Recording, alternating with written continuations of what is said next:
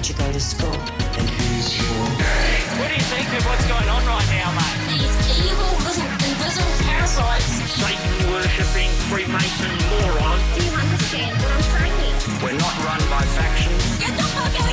There are much more powerful international forces in play. Is this pink eye? Is this what pink eye is? I don't fucking know what's happening. Please go outside and look at the moon quickly. It's been crazy, guys, but guess what? It's how it is, mate. Mate, because I want to do you slowly. But I ain't spending any time on it. Welcome to the Conditional Release Program. I am your host, Joel Hill, here with Yaakov Aharon today because Jack is busy. This is part two. You probably heard part one. If you didn't, you probably should because a lot of things are going to be intermingling. We're looking at the social and legal and political relationship between Israel and Palestine from a insider voice from someone who is a Israeli citizen, but also someone who believes that Palestine should be free, safe, and prosperous, which is a nice thing because I think we're going to try and get something from something of a center. Uh, you know, it's been a bit of like a you're either picking a side. Let's not pick a side. Let's look at both sides, but let's try and understand that both sides require a degree of empathy, but also some things that both sides are doing are kind of fucked. Um, so let's not cheerlead for one or the other. Let's establish the fact that everyone here are good people but also kind of fucked. So we've got Yaakov here, and we're going to delve into some more uh, pretty serious political nature, and maybe touch on some disinformation stuff and a little, a few cooker things, and an interesting cooker theory about Yitzhak Rabin's assassination, which I was a bub when that happened, and uh, I've always been curious to know more about it, and never really bothered to find out more. So now it's here on a platter. Of course.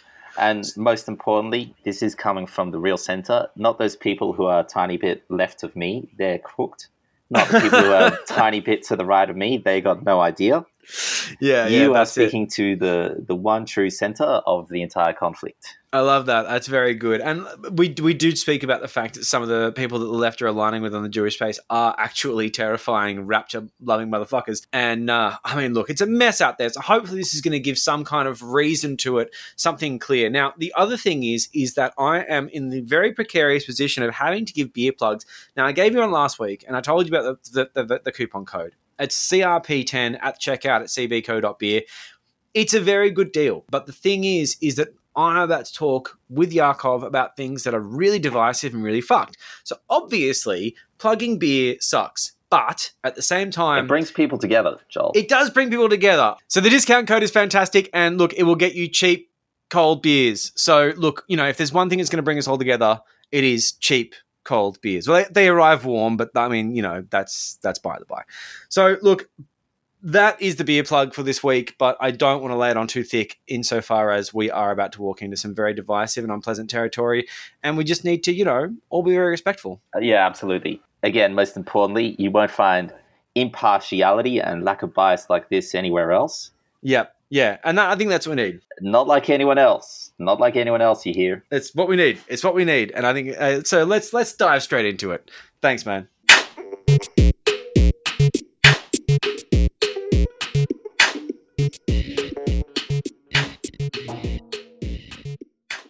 So when you're in Palestine, one thing that was probably a bit of an elephant in the room, maybe a bit of a concern for you, was the fact that you are, and I'm not saying this in any kind of pejorative way. You know, I love you dearly. Obviously Jewish. I could tell, so they would have known, but they were cool with you, right? Uh, yeah, listen, I, I did have to be a bit careful that I wouldn't poke anyone's eye out with my nose, but I I The- generally oh, that is so brutal.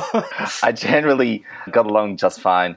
I didn't feel threatened or intimidated at all. Uh, you know, besides for actually when I was on the plane there, I almost had several anxiety attacks. Got stopped at the airport many different times. yeah, They were pretty skeptical that someone could be as anxious as I was without some sort of being dodgy. dodgy motive. Yeah, Yeah, Yeah. but once I touched down, things were pretty sweet. Yeah, yeah. and it was it was quite a culture shock. It was very surprising.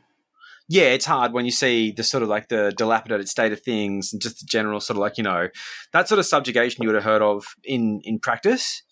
Mm. But like, yeah, I've got a parallel to when I went to Pakistan, and you know, I was in the northern areas, the federally administered tribal areas that are all a bit sort of chaotic and mad and very, very religious. And atrocities happen in those places. Like, you know, schools are shot because girls are attending.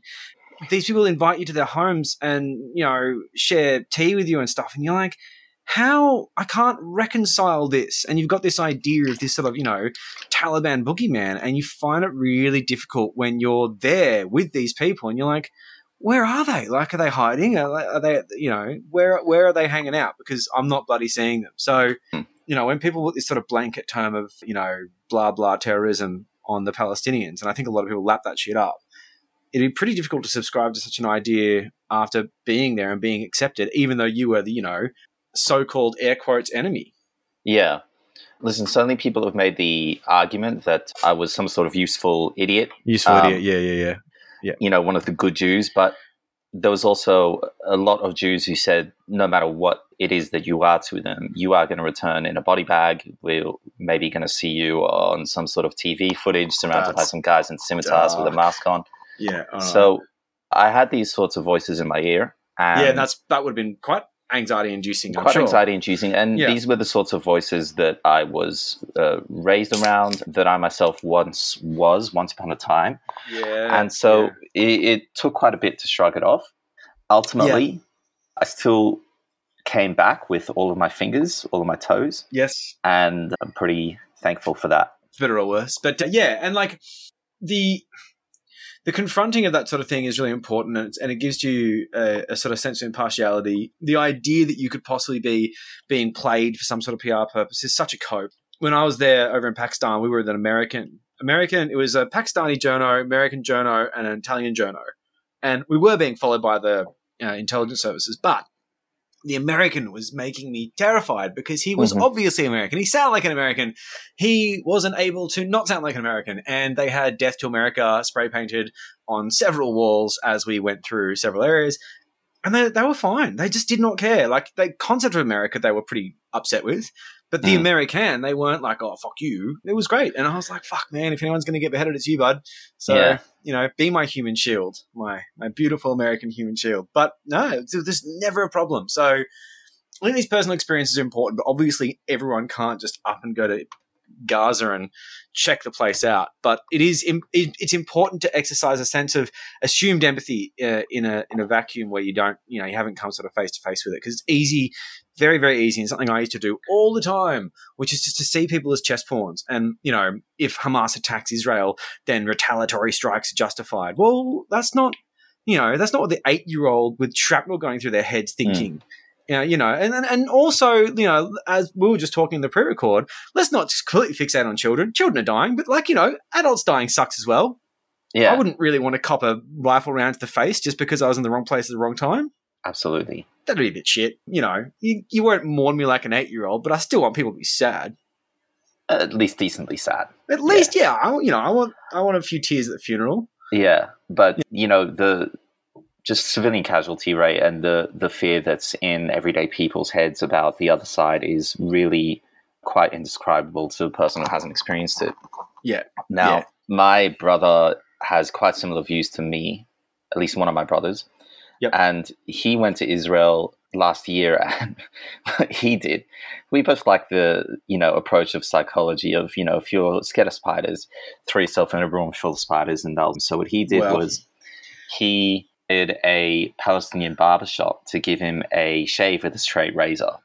Oh wow, You know, again, no cuts, very Yep. smooth shave, perfectly fine very vulnerable. overcome an anxiety attack. Yep. All for the price of a good shave. Yeah, that's it's an interesting strategy, but I like it. Yeah, it's, it makes a lot of sense. You know, there's a knife to your throat, and and they all they did is just take the take the hair off. That's good. I like it. Yeah. So let's maybe move into some more murky sort of space because one of the sort of elephants in the room here, and this is something that I've been seeing pushed on some places, especially with parallels to September 11, because of course the Jews were behind September 11, so the Jews were also behind this Hamas attack. I mean, is there any, even any reason to believe that they could possibly, in any way, shape, or form, have been implicit in allowing the the recent attacks to happen? Surely not. I don't. I don't. I don't buy that at all. I mean, the big thing is that there's a, a massive difference between asking a question and giving an answer when there's no evidence or when the evidence that, that's been provided to the public doesn't add up. Yeah. So at the moment, yes, there is a lot of evidence that just doesn't add up. Yeah. There's a lot of questions to be asked. There was clearly a monumental failure on, on you know the part of Israeli intelligence and the government there. Yeah. Does that mean that they personally let it happen? I haven't seen any evidence to say that. It's pretty insane. I'm not going to rule out a negative, but I'm still waiting for any evidence to to the effect that says you know that's what happened. Yeah, you might be waiting for a while Now- though, on that one. I'm afraid. There are a wealth of ways to twist the evidence and to misinterpret it, to, to peddle misinformation here. So, for example, in a recent poll on InfoWars, I was actually shocked. It's considerably lower than I'd expected from the InfoWars crowd, but 60% of them said that they think that Israel had advanced knowledge of the attack and that they Only let it happen. 60? 60%. Interesting. Yeah. Okay. Now, if you compare that to a poll conducted by the Dialogue Center of Israeli citizens, they found that 86% of respondents, including 79% of supporters of Bibi's coalition government, Yep. said that the surprise attack from Gaza is a failure of the country's leadership. Okay. That's a Fair quote. enough. That's kind of fair, though. I mean, it is a failure, Right. I suppose. But you could see how both polls could be interpreted in some way or, or misreported on as essentially asking the same question. Or perhaps by someone who's not media literate, they would read it that way. Now, 94% of these respondents said that they also believe the government must bear some responsibility for the lack of security preparedness that led to the assault. Okay. And over 75% say, said that the government holds the most. Yeah, fair enough. Well, I mean, look, the Mossad is well funded and well kitted out, and you know, probably the part of the national identity, I imagine. Mm-hmm. And seeing this get past the keeper must be pretty embarrassing, and you'd be pretty pissed off because, like, well, what the fuck is your job then? Yeah. And quick correction over there a very common mistake is that Mossad actually handles uh, external intelligence outside Ah, the country, okay. kind of like the CIA. Yeah, and the Shin The Bet handle, uh, yeah, Ah, they, they handles yeah. the internal security, like the FBI. interesting. Yeah, Now, yeah. yes, the, there's some very important questions to ask about what Israel knew and how it was that they at least did not seem to know that this was happening as it was.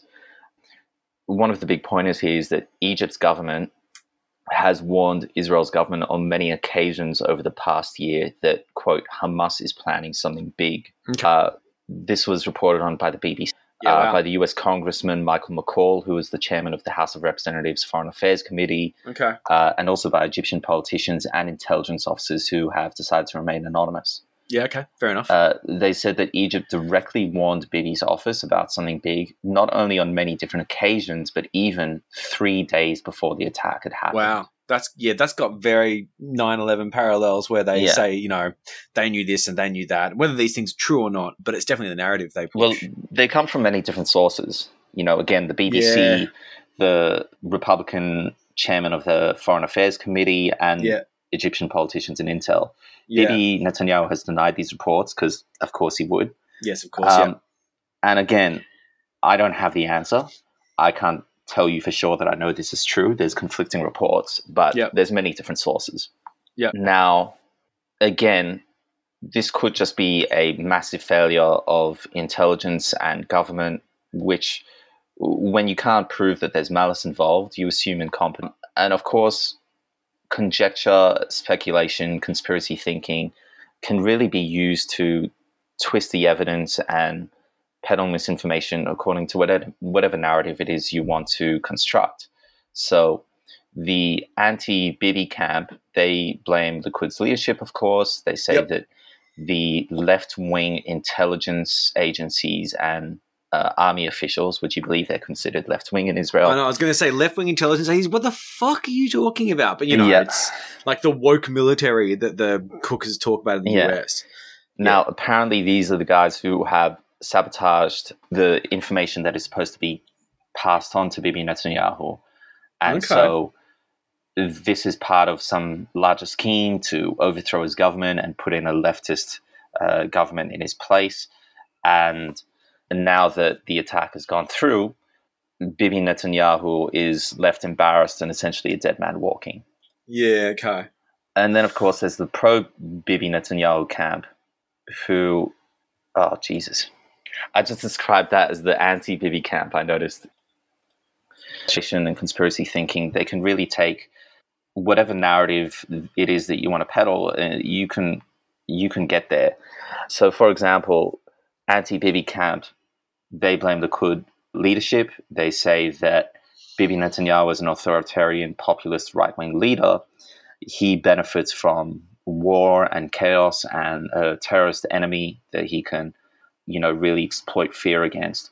Yeah. And I really don't buy this because traditional political wisdom really points to a serious hit overall to trust in Bibi and his leadership. Yeah, yeah. As I mentioned previously, 79% of Bibi Netanyahu's own supporters believe that this is a failure of his government and his leadership. yeah. Those are his own supporters. It's not perfect. Not perfect. He seems to be a dead man walking. Now, there are still strong indications that in this poll, and generally speaking, he can ensure his own survival despite the odds being stacked against him. He, he knows how to power through a turbulent time and a great political scandal. Yeah, that's fair call.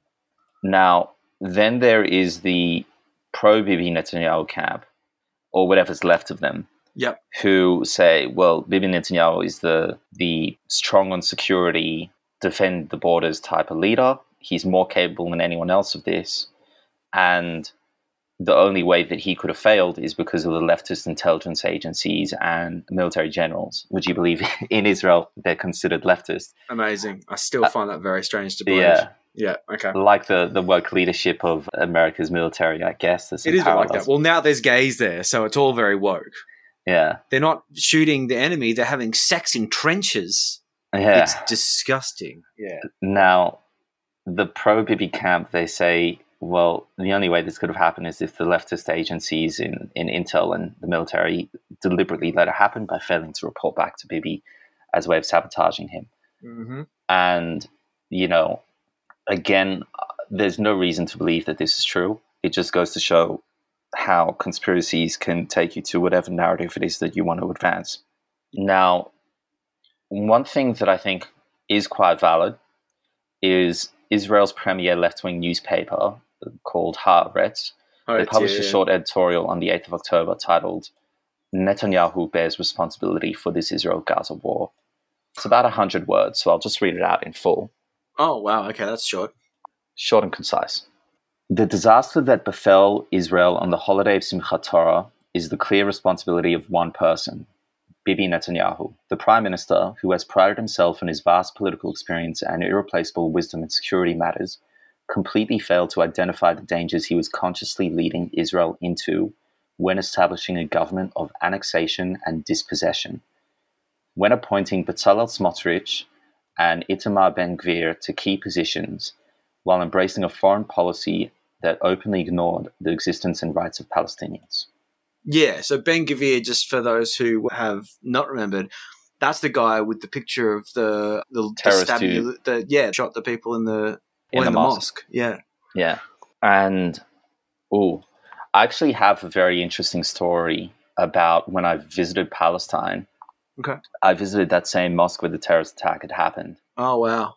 to me, this is a story that more than anything else really showed in front of my own eyes just the absolute inequality between Palestinian citizens living under the military occupation and the Israeli soldiers. Yep. So it's a mosque, of course, no Yep. shoes allowed. We come in, me and a study tour group, we, we have a guide. The people in the mosque are told to keep it down. They're, they're quite quiet. The uh, people praying next door in the synagogue are quite noisy. Now, we are wandering around, and Israeli soldiers decide to come in because they have a, a whole group of new recruits and they want to show them in, on the inside of the mosque. They're all wearing military boots, and they refuse to take their boots off. The, I guess, manager, coordinator of the, the mosque, he has a very loud argument with the with the soldiers, and he doesn't want to let them in, but of course they're soldiers. They are going to go in when they want to, when they want to. Yep. So he starts to lay down smaller rugs on top of the built-in rugs of the mosque for them to walk a kind of trail through, so that they don't trample on the the, the mosque's floor. I'm With guessing their with their shoes on. Yeah. Yeah. Yeah, that's pretty sad. They continue walking wherever they want after the rugs have been put down. This is um, no there was there was no real purpose for this walkthrough Yeah. other than to show new recruits around town. There was no military threat. There was no security threat. There was nothing special happening that day. In my eyes, it was a flex of power and authority exactly. for its own sake. Yeah. And that's shit. It's just yeah, it, it does symbolize the sort of just the status quo. yeah. And again, for this to happen on the site of one of the worst massacres ever in Palestine's history is really something else as well. Yeah, it's very tone deaf. Yeah. And then I guess it's this basically. Yeah. Now, okay, I guess one of the the key bits of evidence that the Cookers are focusing on when they look at this is, and again, this is a very valid question to ask. I'm not a fan of providing it as an answer. How did it take Israeli intelligence so long to react to the breach of the border wall?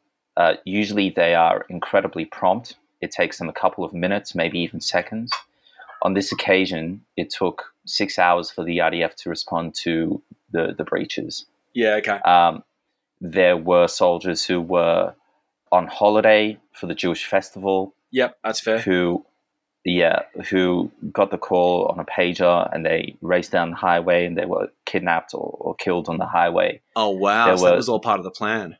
There were soldiers who were killed in bed on military base Oh. in their underwear.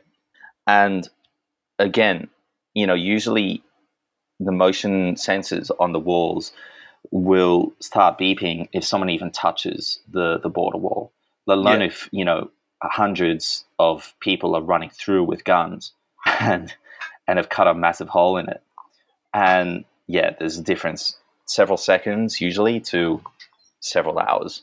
Now, one of the things that Cookers again have really tried to focus on is they've started to ask, much like 9 11, really, why were the Jews not there? I mean, Is that the whole were- like yeah, like were they you know, were they given advance warning to not be there or something? yeah, what were these what were these soldiers doing on the other side of the country when their base is down? So why were they having to race down highways? Why were they not forced to pick up everything and go and leave to the border straight away? Charlie Kirk, in an interview with Patrick Bet David, both of them cookers, Yeah. strongly implied that there was a stand down order from the leftist intelligence agencies and military generals. Now, one thing that is important to note is yes, a lot of the reservists who have participated in the anti Bibi Netanyahu protests over the past nine months or so, they have, there's been a mass movement of, how do I say this, like civil disobedience, of refusing to participate in the reservist military program Okay. because they are lacking in trust more and more in Bibi Netanyahu's leadership of a of a country during wartime. Yeah. And this has caused a lot of debate. The the far right are labeling them as traitors, Yeah. as people who terrorist sympathizers. And what's made this situation so difficult is now all of a sudden these reservists actually are responding to the call and they are fighting within the Israeli army.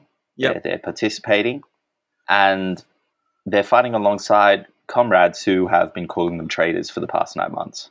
Yeah, that's not perfect. Now, again, I don't see any evidence for a stand down order. Yep. Charlie Kirk claims that, you know, one of the big bits of evidence for this is that there was a really massive protest scheduled for this, for the weekend after the attack, where people would gather in, in Tel Aviv to go up against the Netanyahu government. And, you know, this is such a massive protest, and therefore there must have been some sort of connection. Charlie Kirk is a fucking shit for brains for even suggesting this because Yeah. there have been protests like this every week, sometimes multiple times a week for the past nine months. This protest is nothing special, Yeah. and it's it's disinformation to suggest otherwise. Hamas saw that it was up against the country that was divided, and it knew that on top of that there was a Jewish festival where many soldiers would be on vacation, and it decided to launch a surprise attack. It It's strategy. shouldn't it shouldn't be much of a, a high IQ strategy. It's pretty fucking Yeah. straightforward. Yeah, that checks out. It is a difficult to take a person like Charlie Kirk seriously, and yet here we are. You know, it's crazy that that weedy-eyed little motherfucker is relevant to anyone, but I guess useful idiot. And yeah, somehow he gets his message out there. A bit of a Joel Jamal type, I suppose. You know, both turning point twat. But yeah, No. look, it is interesting. Yeah, I I would suggest two reasons, two different ways of thinking to flip the conser- the conspiracy theorist narrative on its head. okay. The first is just look at the facts. Mm-hmm. Much of the military was on vacation. Yep. The country was divided. And on top of that, Bibi Netanyahu has a growing uh, voter base within the West Bank and their settlers. And he has shifted a lot of the military resources over to the West Bank because there's a sort of a confidence and arrogance that Gaza is just under control. Yep. And West Bank is where most of the the fighting, the the door to door combat, the terrorist attacks, the insurgencies have really happened in the past couple of years, and it's also where Bibi Netanyahu knows that he, he's he's got some voters he needs to win. Yeah, That's where the soldiers were. That's your answer. yeah. Okay, that's interesting. s- the second answer is political philosopher, scientist Naomi Klein. She came up with an idea called the shock doctrine. And the shock doctrine is the idea that governments, especially authoritarian ones, will never let a good crisis go to waste, mm-hmm. essentially. A crisis is an opportunity to take what you have as a pre existing agenda, something in the pipeline, and ram it through with very little public opposition, very little media opposition, and you can get it done quietly or you can get it done in a noisy way with, you know, people proudly waving your flag in the streets because they're happy it's finally getting done. They think, you know, for anything, this crisis proved that this is something we need to do.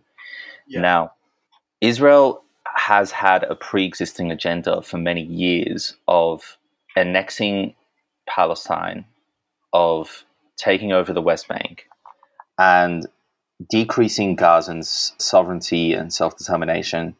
They have had settlements in Gaza before. They they pulled out. A lot of Israelis have been saying for many many years that that was a mistake, and that they need to go back in and take control. Mm. Bibi Netanyahu's party Likud is based upon the political ideology of a guy called Zev Jabotinsky, who was very explicit about wanting a Jewish state from the river to the sea, and very explicit in wanting the ethnic cleansing of Palestinians. He writes about this in the essay The Iron Wall. Now, Itamar Ben Gvir and Bezalel Smotrich, again, have spoken for a very long time about the annexation of all of Palestine Yep. and about the ethnic cleansing of all Palestinians. So you can see very clearly how this view and agenda is becoming more and more dominant within the Israeli government. And this is the straw that broke the camel's back. And finally, it was the crisis that, that they were able to say, well, if anything proves that we should have done this a long time ago, it's now. And Yeah. if if there ever was a time when we can make this palatable to the um, Israeli voters and to the international community, it's now. And they can smash this through. And that's what this is. It's it's the shock doctrine.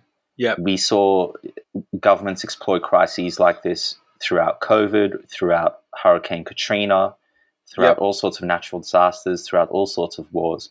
And now we're seeing it in Israel. checks out. So, what are the wider implications of this? So, we do look at this on a bit of an Israel Palestine sort of basis, but the geopolitics doesn't really stop in the sort of that area. There are wider implications there. There are powers like Russia, Iran. These sort of names are thrown around. We tend to see the Western influence and the general thing of Biden cheerleading for the Israelis, which it's okay. It's fine for the US to be pro-Israel, but hasn't really given much regard to the Palestinians, from what I can see. Aside from that, they do have comrades, but they have comrades in some pretty unpleasant places, like Iran. Very shitty people run Iran, and and they're they're in that sort of axis of, of alliance with the Palestinians. The Russians are a funny bunch, but they tend to be pro-Palestine. And and India, I think, is is there as well. What's going on with the wider geopolitical story on this? Yeah, so in many ways, it is possible to simplify it or reduce it if you're lazy to East versus West or, you know, Yep. Judeo Christian world versus the Arabs. I think that it's much more complicated than that.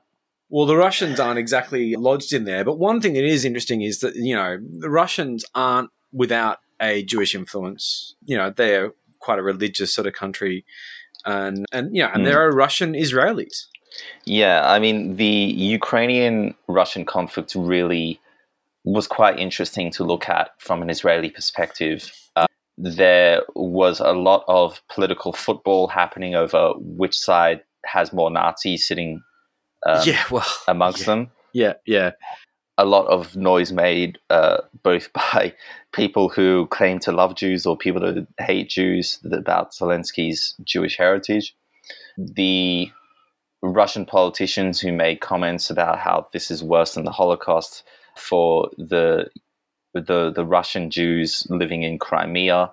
Okay, interesting. Israel and Yad Vashem, which is Israel's Holocaust Museum, condemned these words and said that uh, that this was incredibly insensitive. They Yes. urged Russians to take it back. The Russians didn't. No, Uh, there was there was another really interesting episode where Naftali Bennett, who was uh, prime minister for a very short time of Israel last year, he offered to help Putin and Zelensky broker peace in a three way meeting with just the three of them. oh yeah, that's right. Yeah, we talked about that. Yeah, Yeah. Putin said yes, and Zelensky said no. Zelensky said that, that Israel could not be a impartial peace broker throughout this. And at the end of the day, I mean, Russia, I think they they tend to vote against Israel in places like the UN. They tend to vote for sanctions. They tend to condemn Israel in the media, but they still have very close relations with Israel behind the scenes. They buy uh, Israeli military tech and, and surveillance tech. They also they also uh, also a very significant population of Russian Jews living in Israel who have immigrated there, and a lot of Putin's oligarchs who are closest to him are very staunchly pro-Israel Jewish oligarchs. So, one of the things that we know about the US is that anything that the left does, the right will then kick and scream and bitch and fucking moan about and oppose violently. It's like the opposition defiant disorder that kids have. The Republicans are no different, except for the fact that so much of their money, as you've said before, comes from evangelical Christian types, classic Republican donors. So you'll see a lot of pro Israel stance from people who traditionally tend to just oppose Biden on just about everything. It's been confusing to watch, especially for those who tend to be on the pro sort of Russia side. Can you flesh this out for me? Because I have not had time to look into it. And, you know, what are these cooked, reactive, dickhead Republicans up to in the face of Biden being what is nothing more than a fucking cheerleader for Israel?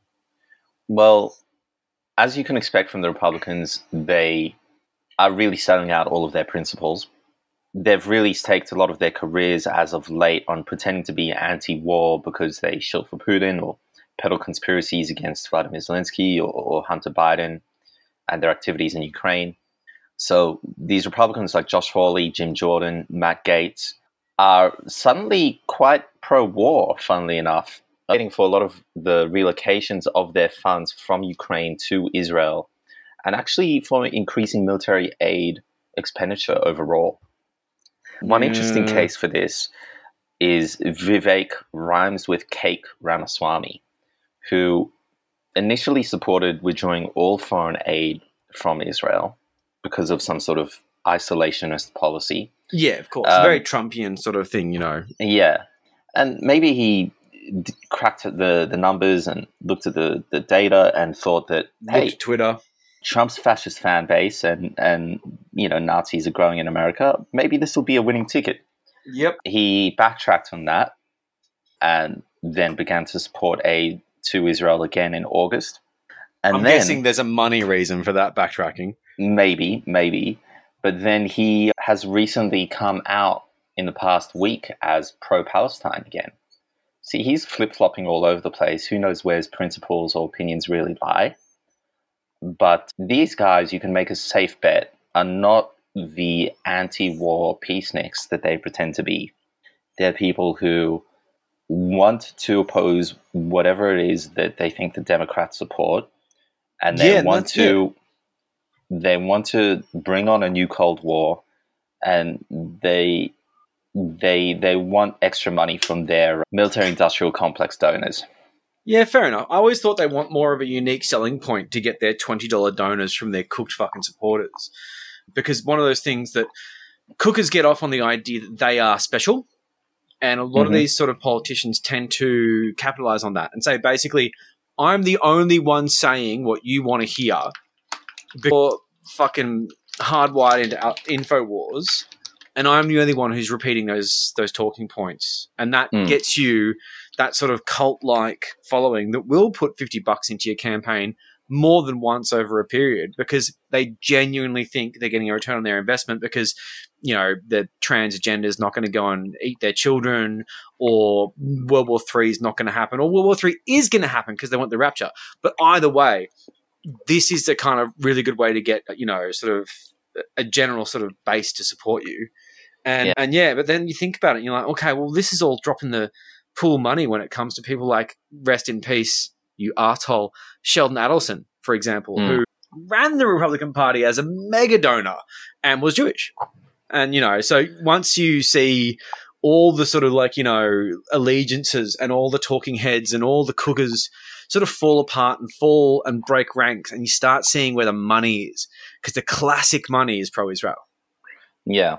Well, you know, one of the most common dog whistles for Western imperialists, for lack of a better term, for far right people, for white supremacists, for religious fundamentalists, and so on, is Judeo Christian values. Yeah. Because the main thing is that, well, we're talking about Abrahamic religions, but we're excluding really one major party, which is which is the Muslims.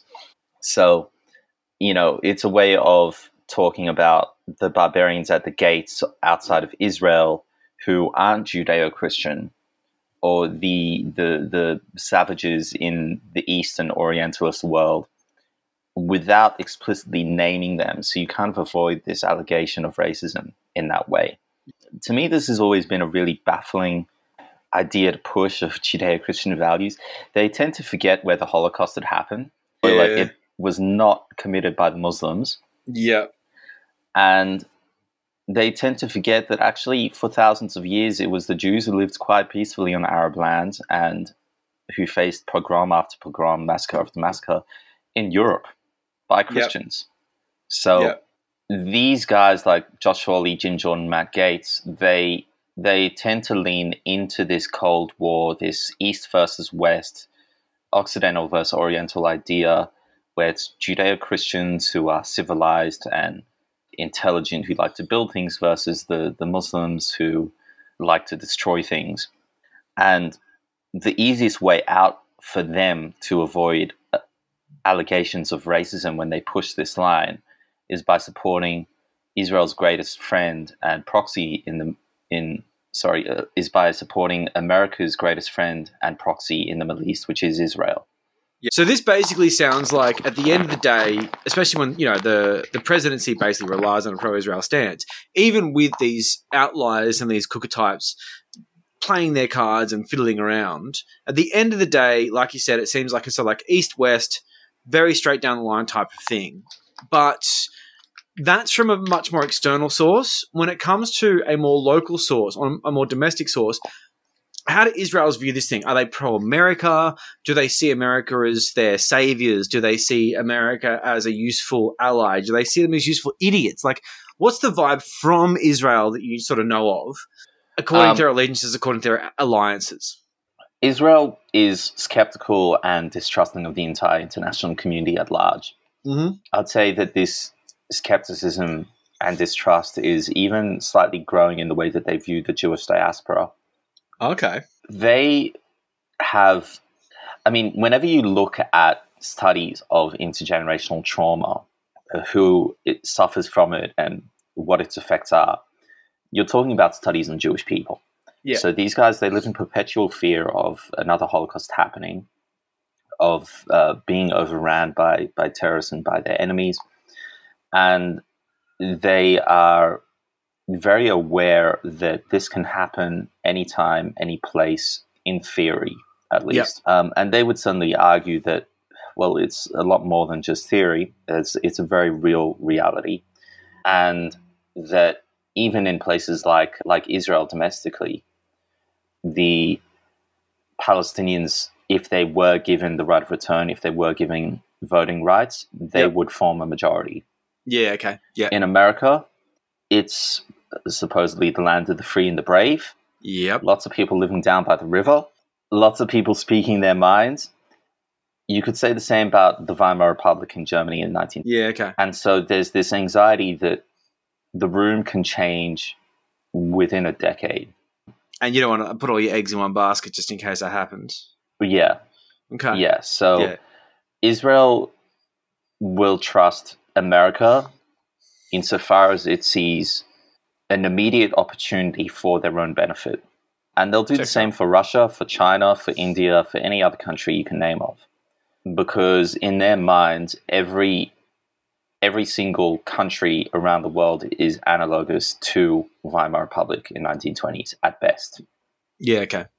Yeah, it's a lack of sort of stability and trust in the in the whole thing. That's fair enough. Yeah. So with Russia on the tongue, let's just divert off onto a bit of a tangent here, because one thing that's interesting is Russian Jews with the right of return have been apparently, according to a phone call I had with Jack, they've been given the ass out of Russia and basically said, "All right, mate. Well, you got citizenship in Israel. Why don't you fuck off there? Because you're a bit of a nutcase. We don't really want you here." Now, these are you know paraphrased and quite informal, but the idea of cooked Russian Jews turning up in Israel with the right of return and just sort of hanging out there, I can't imagine that is a recipe for a good situation. Did things just go badly as a result? Do you know much about this one?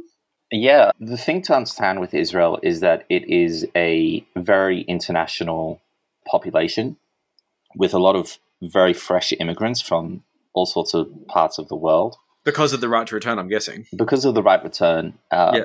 and I would also argue because it's a settler colonial state. I mean, obviously, Israel is not in many ways analogous to ISIS, but one interesting thing was ISIS actually released a brochure where they bragged about how they were the most multicultural nation in the world That's very funny. and they were advertising for their own tourism. And I mean, they may very well have made a point when you have such a new country that is settler colonial and full of new immigrants. I mean, you're really going to get all, all sorts of people who are some from Africa, some from the Balkans, some from Russia, Yeah. Australia, and so on. And Israel is similar in that sense. Now, r- Russian people generally, towards the end of the Soviet Union, they had quite a an assimilated section of Jews who weren't very religious anymore, you know, had maybe 25% Jewish DNA, weren't really connected to that ancestry. And they qualified for the right of return when things started to go south after the collapse of the Soviet Union. They qualified for the right of return in Israel. Now, Israel's definition of who was a Jew influenced who qualifies for right of return, and their definition of a Jew was literally copy pasted from the Nazis' definition under the Nuremberg laws. Oh, interesting. Um, their idea was, well, listen, if the Nazis might try and get you, then we'll come and save you. It was good enough for the Nazis. It's good enough for us. Yeah. no, that's it's. I, I get it. I get it. Right. Like you know, Uh, if you were in the crosshairs, then you you're probably Jewish enough. Oh, yeah. Now, unfortunately, this ran into some really massive issues because I don't exactly have the data on how much of a, a problem this was, how prevalent it was, but certainly there there were some Russians who had no real connection or desire to be Jewish or to be uh, someone who partakes in the state of Israel. Yep. Who were simply looking for better economic conditions elsewhere. Yeah, just get the fuck out of there. Yeah, that's Yeah. fair. and Israel's immigration policy was far too lax for some if they had the right bloodlines, and far too strict for others if they had the wrong bloodlines. Now, one really interesting case of this is a guy called Eric Bonai, who had a grandparent who was Jewish, and he was not a very nice Jewish boy Okay. he became the ringleader of a neo-Nazi gang called Patrol 36 in Tel Aviv. And to this day, he was busted with, I believe it was the largest amount of bombs ever found on a person living in Israel. Oof, that seems like a high prize too. Yeah. You think, yeah, it's it's suddenly a record to to break. Almost well done. You know, I'm not even angry. I'm just I'm impressed. Oh, yeah, Eric Bonner, he, he called himself Eli the Nazi. Cool. And he said in interviews to the police afterwards, he said, My grandfather was a half Jew boy. I will not have children so that this trash will not be born with even a tiny percent of Jew boy blood. So there's Wow. a fair bit of self loathing there. Mm. And he returned under Israel's right of return immigration policy. It was very easy for him. And there's a significant number of Russian Jews in Israel who, some of them really, you know, do partake in nation building and in Jewish culture, life, and religion in, in the state. But then there was also a significant section of the far right who said, you know, what the fuck are we doing letting in these these immigrants who aren't really one of us into our country? Yep. Most of the, the Russian Jews tended to be quite conservative, quite right wing, anyways. There's that Yeah. uh, tendency of people who leave Soviet states where they tend to blame anything that's wrong in the country on the leftism and Yeah. tend to think that anyone who supports any sort of tax rates is, is a communist. but you know, there was this civil war within the, the right wing discourse of the state about about Russian immigrants. Certainly. Interesting. Interesting. So, yeah, I mean, like when you get situations like that coming up, you are going to raise a bit of an eyebrow. But I'm like, you know, without sounding like a bigger an asshole, I must say the Russians are a funny bunch. You know, not just on the basis of disinformation, not just on the basis of the fact that Putin's an asshole. They are just a funny bunch of characters. So, yeah, the idea of, you know, some people taking up their opportunity for the right of return and just being a bit fucking weird like that, man, it's not hugely surprising. Yeah. Yeah, Yeah. they're a funny bunch. That's that's And- what I'll say. And to me, it, it really is a, a very powerful analogy for the fundamental failures of Israel as a concept, where so much of the ideology of the nation is built around, you know, undoing the Holocaust. Yeah, They they drafted their whole immigration laws not only to the detriment of Palestinians, to benefit anyone who is Jewish under the very very vague laws of of Nuremberg, which were, they were designed to be vague. They were designed so that the Nazis can go after anyone who they wanted to and say Yeah. this person's a Jew. yeah, yeah. now you're going to run into problems where where Nazis are going to claim to be Jewish so that they can get into your country and How blow it up from the bizarre. inside. Yeah, yeah. It's it's yeah. That is very very bizarre. It's a very strange turn of events, and it's one of those things that, like you know, truth is stranger than fiction type type story. Really, Yeah. yeah. So let's just look at further far right elements in Israel and some of the cook shit they get up to. Is there one of those things that sort of stands out as to just a fucking weird thing that far right people in Israel have done, other than just you know being Nazis and trying to blow people up because that makes total sense. Yeah. Well, to me, one of the real significant issues that Cook has latched onto, and actually the far left too in Israel, is the Yitzhak Rabin assassination. A lot of claims Okay. going around that it's an inside job. The left, of course, saying that was because they the the government and state did not want to give away Palestinian sovereignty, and the far right saying that was because they knew that giving the Palestinian sovereignty would in fact only make the issue worse, and that Rabin wasn't listening to the intelligence, and so then therefore they had to take him out. Again, this this assassination conspiracy theory is a lot more popular within the far right, but certainly not limited to them. There's a lot of bullshit being peddled, of course, like any conspiracy theory. Yeah. And actually, full disclaimer, this was the beginning of me being pilled on conspiracies. I mean, after this, it led to 9 11 and Oh, uh, really? moon landing conspiracies. oh, wow. You got and killed. I got pilled very hard, and it was actually my dad who pilled me on this one. So this one is quite common among the Israeli conservatives. It holds a special place in my own heart. So yeah, this this is a conspiracy theory which is a little bit close to my heart. It's the first one that I was pilled on. Now, let's begin with some context on Yitzhak Rabin. He was a Israeli prime minister in the 90s Yep. who was a general for many years and then went on to be this A- peacenik. okay. Yeah, peacenik who wanted to solve the, the, the war. Well, war and is he- kind of shit, so, you know. He signed and drafted the Oslo Accords together with Okay. Yasser Arafat.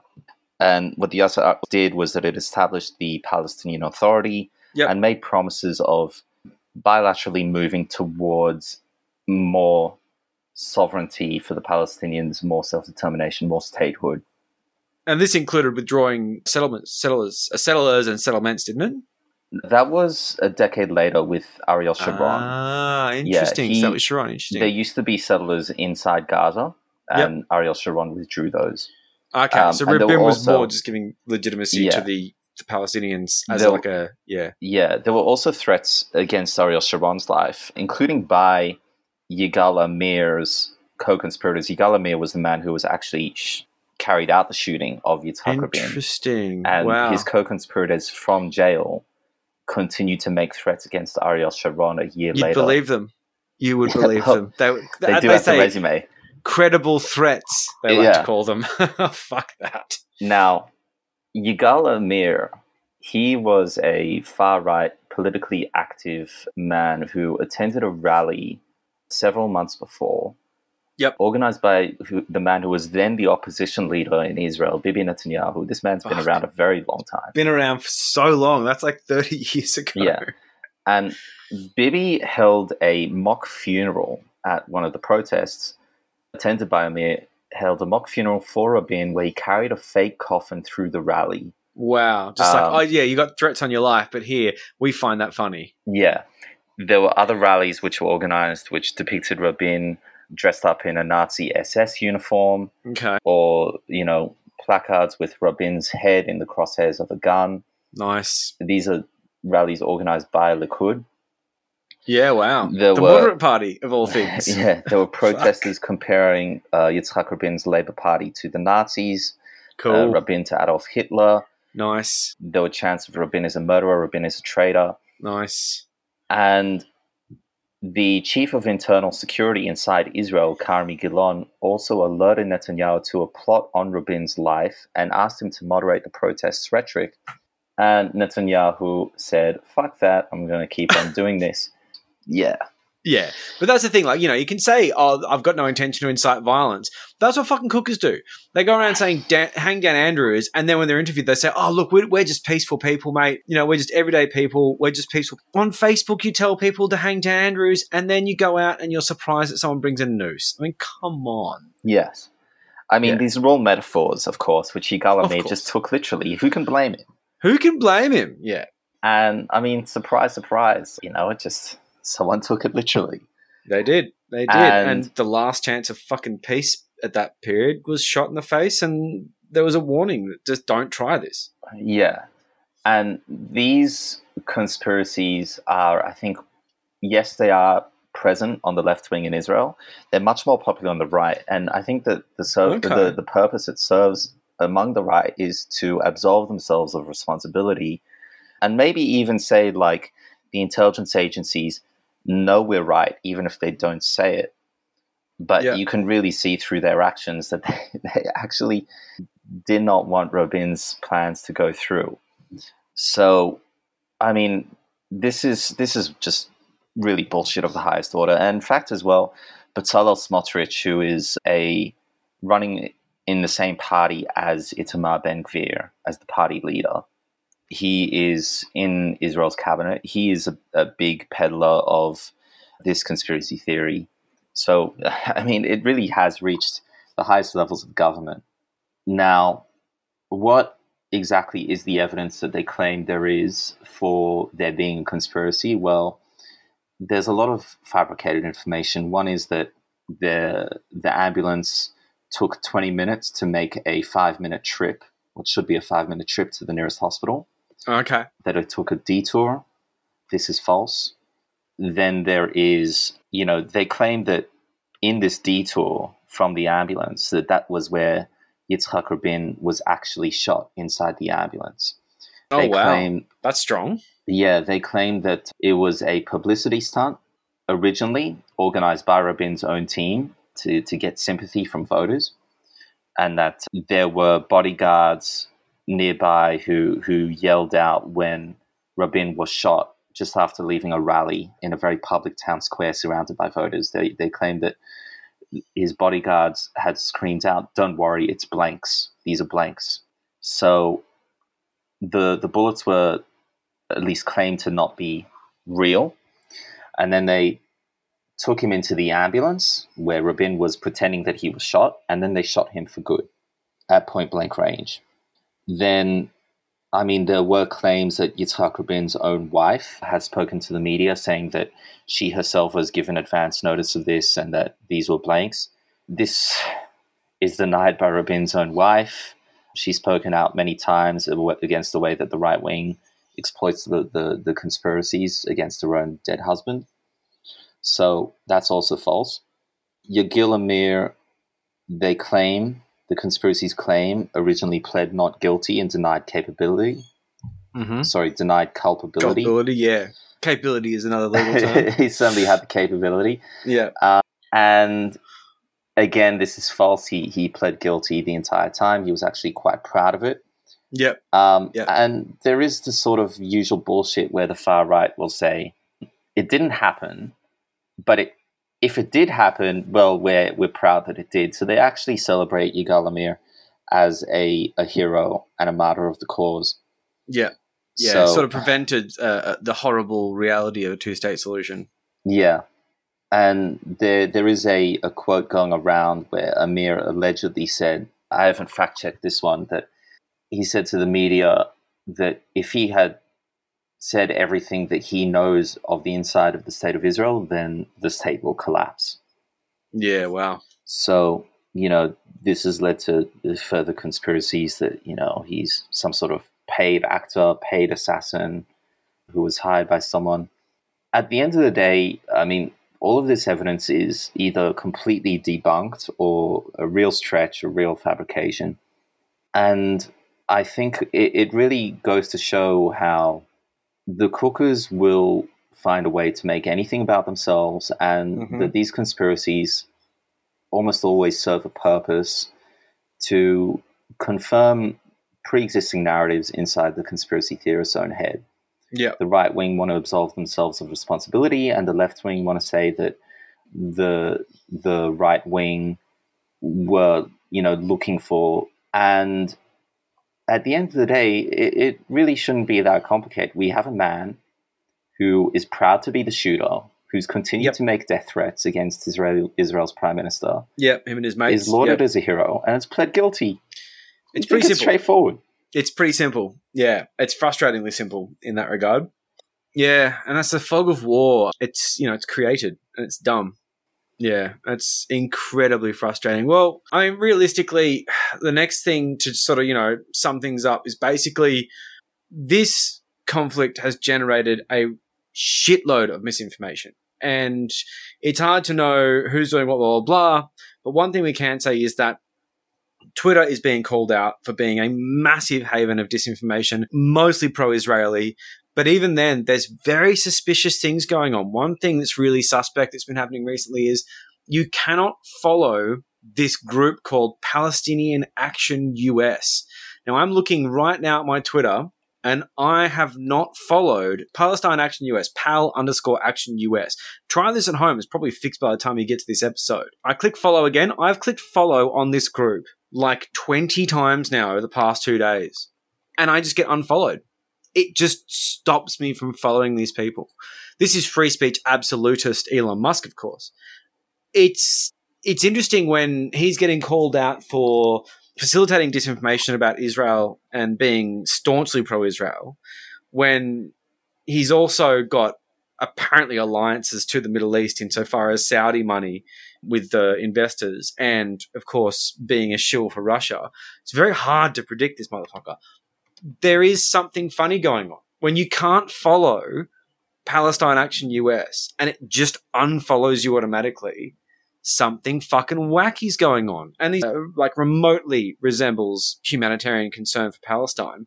Cat Turd 2 has a fucking blue tick, but the New York Times can't have one? Like, just, are you fucking serious? So, like, what, like, what's your experience of misinformation since this conflict kicked off? Because it's just, to me, this has been an example of the fact that post truth theory is not only here to stay, but something that is going to sort of kill us all, really because it's just so deeply entrenched in our media landscape now. Yeah, it, it, makes a very difficult job for any of us who are wanting to follow the conflict. And I'm definitely not a journalist, but uh, I'm really trying to pick my words carefully here to only speak about things that I am confident have answers for, yeah. rather than things that you know the evidence implies or things that we we can't really know. Not sort of I vague mean, shit, yeah. I am, for example, really unable to say that a lot of the stories on the ground of Gaza or on the ground of the Israeli border are entirely false. Certainly, some of them, some of the stories have been called into question. Like, yep. for example, the stories of babies being burnt alive or 40 babies being beheaded. Apparently, photographic evidence of this was shown by Bibi Netanyahu to Joe Biden privately eh, in a face to face meeting. And Biden reported on having to see those photos. Certain images as well, which were posted by Ben Shapiro on the State of Israel's official Twitter account of these photos, were deemed to be containing AI edits, AI generation. Okay, interesting. And Biden ended up walking back on his claim that, that this had occurred. And it, it puts me in, in a very tricky spot. Again, I'm not saying that these stories have been debunked, but I'm not comfortable to say that sufficient evidence has, has been put forward to believe that they had happened. Suddenly, lots of babies have been killed by Hamas, and generally speaking, throughout the conflict. Were 40 babies beheaded at the border? Time will tell. Yeah. Uh, I mean, there's lots of other stories going around, like a, a pregnant mother and her baby slowly dying after the baby was ripped out from the womb and severed from the umbilical cord. Yeah. Several stories of mass rapes by Hamas terrorists.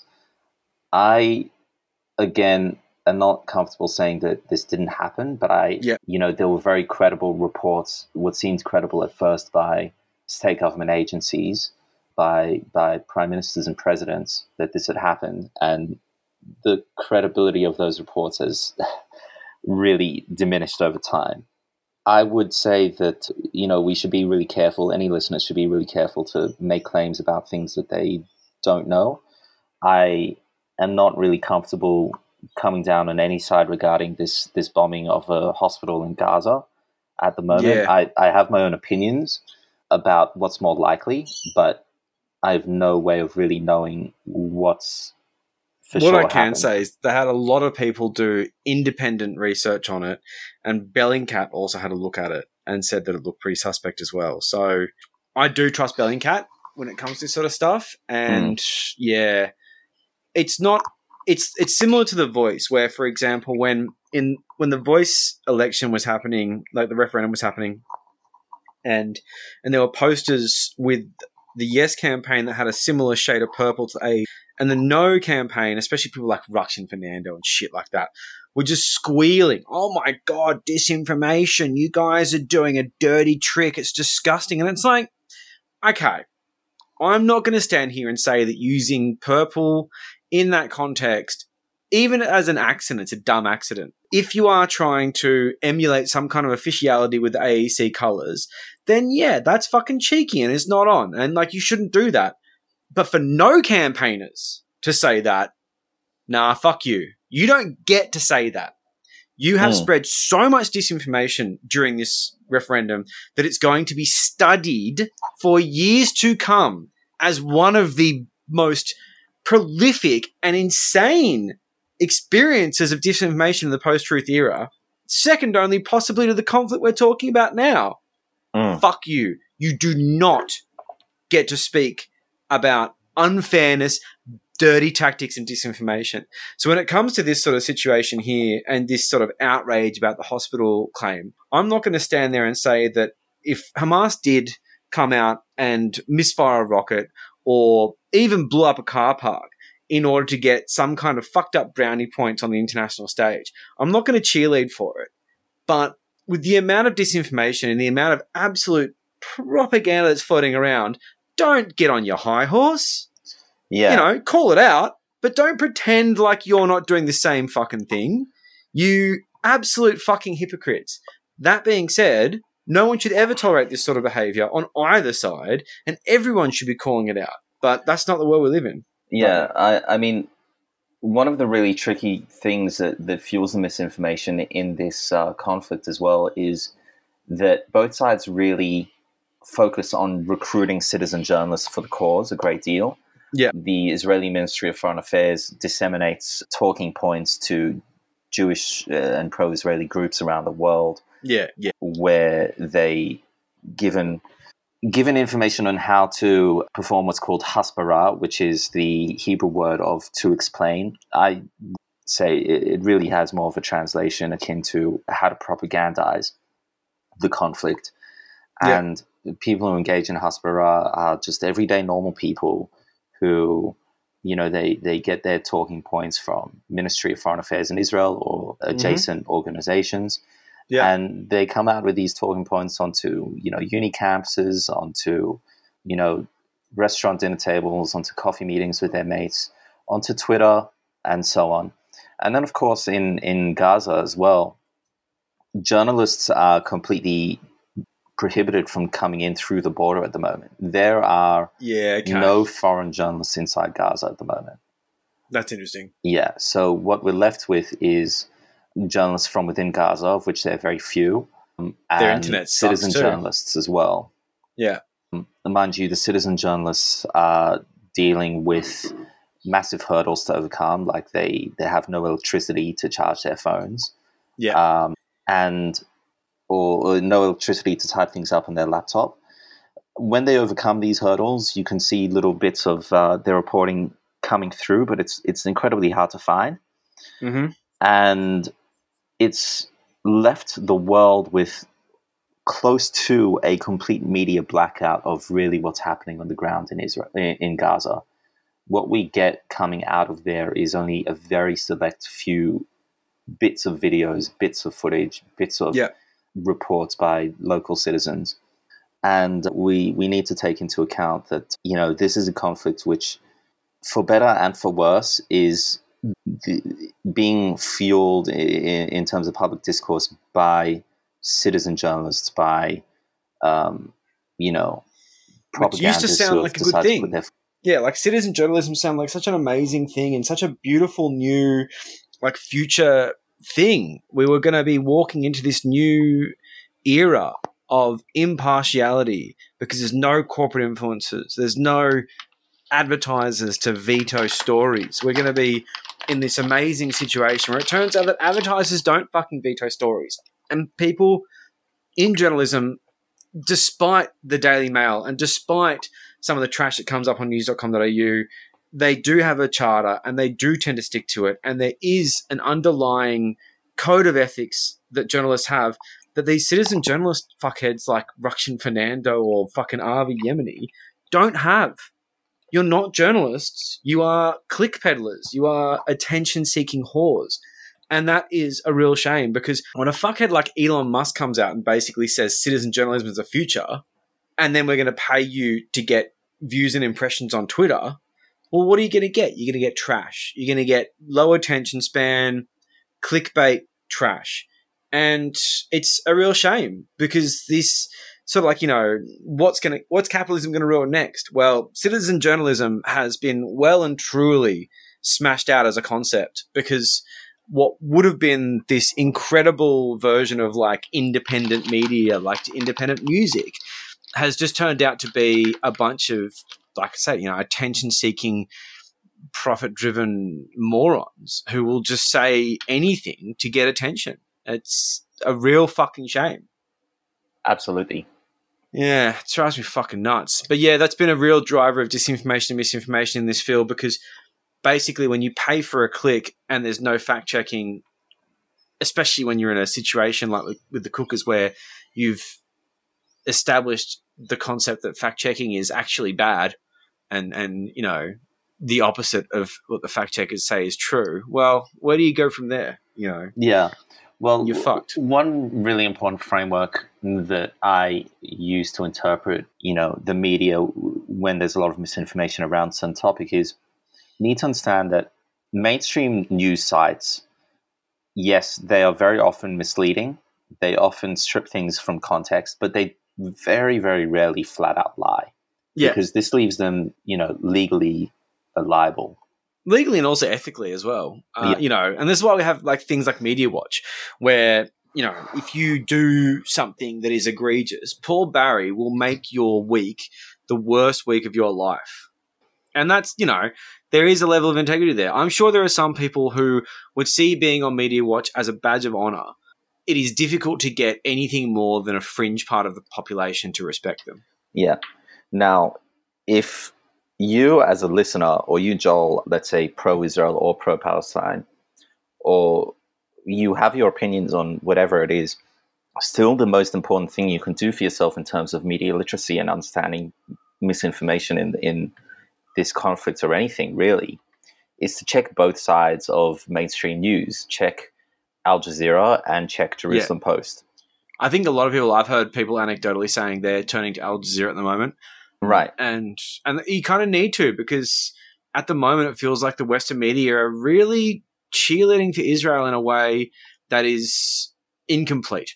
Right, but you know, they will still. They might.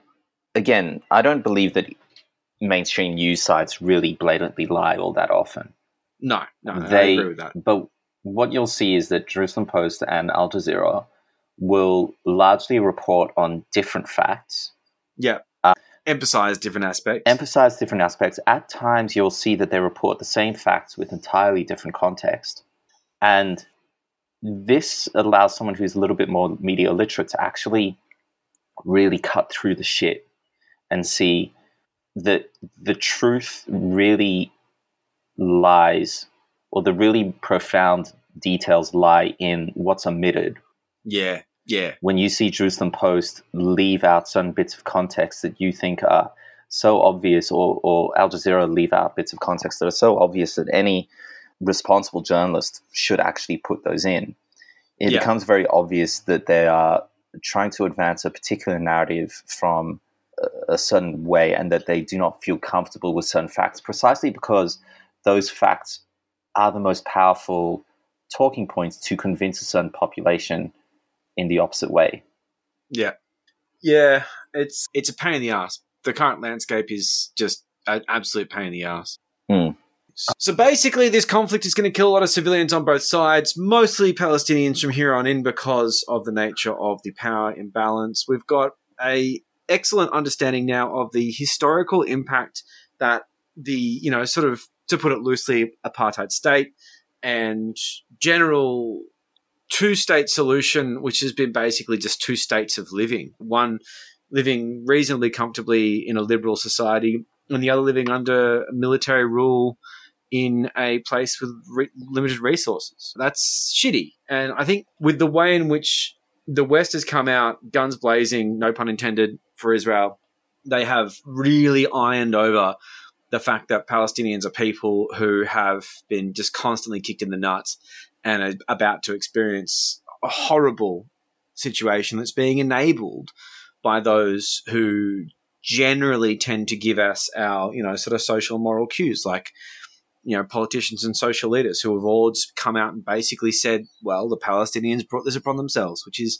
an incredibly depressing and stupid thing to say. And I really wish we could taper that off a bit because it's been a bit much. But when I thought to get you on the show, I thought that you were going to give us a balanced perspective on someone who understands and knows Israel intimately, but doesn't agree with the subjugation of peoples, but still will be happy to respect that Israel has a right to exist and exist within a certain paradigm, and Palestine has a similar right to exist and also exist within a certain paradigm. And I feel like we've delivered a fairly reasonable understanding of the dynamic between the two, but also a very interesting insight into how Israel and Palestine work together and separately within those borders as two states, you could say, although one's a state and one's a territory. Mm. So it's been an interesting chat. I've learned a lot from this, and and while it's been a long journey over the two parts, it's it's been fascinating, and I think I'm going to come out of this knowing more because I when I saw the Israel Palestine thing up, thinking we needed to cover it. I don't know shit about this, not in a meaningful way, and I don't have enough hours in the year to find out. So thank you very much for filling in that gap because you really did bring a lot of wisdom to the table, which I could very much just not have done. It just would have been impossible. Yeah. Well, I, I want to thank you and any listeners who made it this far because uh, you've listened to someone who's ruined many first dates with uninterested partners by speaking for way too long about Israel Palestine. You guys have sat through. They've been heroes, haven't they? They've really got through. They've, they've done a very good job. Getting to this point is impressive. Although we did split into two parts because otherwise this was going to be a Rogan esque journey. So hopefully there's been a bit of a breather in there for you. But look, you know, the Israel Palestine conflict, it's it's the flavor of the month and it may be the flavor of the year. We don't really know. Um, but we will try and come back another time with more hilarious cooker related anecdotes of idiots saying dumb things because it's been very serious. But thanks for bearing with us on a fairly serious trip down a very serious issue from a perspective that I think just isn't really getting covered, which is someone who knows about Israel who isn't just cheerleading for the death of Palestinians en masse because they deserve it. Uh, unfortunately, these opinions are rarer and rarer inside Israel. However, like the Haaretz editorial, which I read out in full, uh, Yeah. you are getting a, a massive amount of uh, dissenting opinions in one way or another, or blame uh, uh, against the Israeli government from 86% of the population, which frankly just isn't being reported in our media. So it's nice to finally uh, give at least that side of Israeli society a voice here in Australia. Yeah. Yeah, I haven't heard many people saying, "Oh, in Haaretz" in our in our public discourse, which is good. So yeah, thanks heaps coming on. Really appreciate your time and research on this one because I know that when I told you, "Can you come on the show?" you started working very hard on this. So thank you very much, and uh, thanks listeners for getting through this. Go and crack a beer, unless you've already been drinking, and then listen to it again because you may not remember it Sweet. and you have been listening to the conditional release program. Unfortunately, I'm not used to saying this because Jack usually says it. I'm Joel Hill. You are Yaakov Aharon. And where do people want to find you on Twitter, social media? Do you have a presence? Listen, I'm not really active on social media. I used to be quite a bit, but Yep. it can be quite taxing. Yeah, Um, it is. bitch. Instead, I guess uh, I'll plug my favorite journalist on the subject, nice. Orly Noy. How do you spell that? Fantastic listen. O R L Y Yep. space N O Y. Orly Nice. Noy. She's an Israeli Iranian Jewish journalist Wow. who talks very intimately about the, the position of Arab Jewish voters within Israel and what they can do for the conflict. There's Antony Loewenstein, Yep. uh, an Australian Jewish journalist. Yep. Fantastic. Yep. Randa Abdel Fattah, another Australian Palestinian journalist and, and lawyer and academic. hmm And of course, the timeless works of Noam Chomsky. Yes. Yeah. Going back in the vault on that one. Yeah. God, he's getting old. He's getting very old. Well, thanks so much for coming on.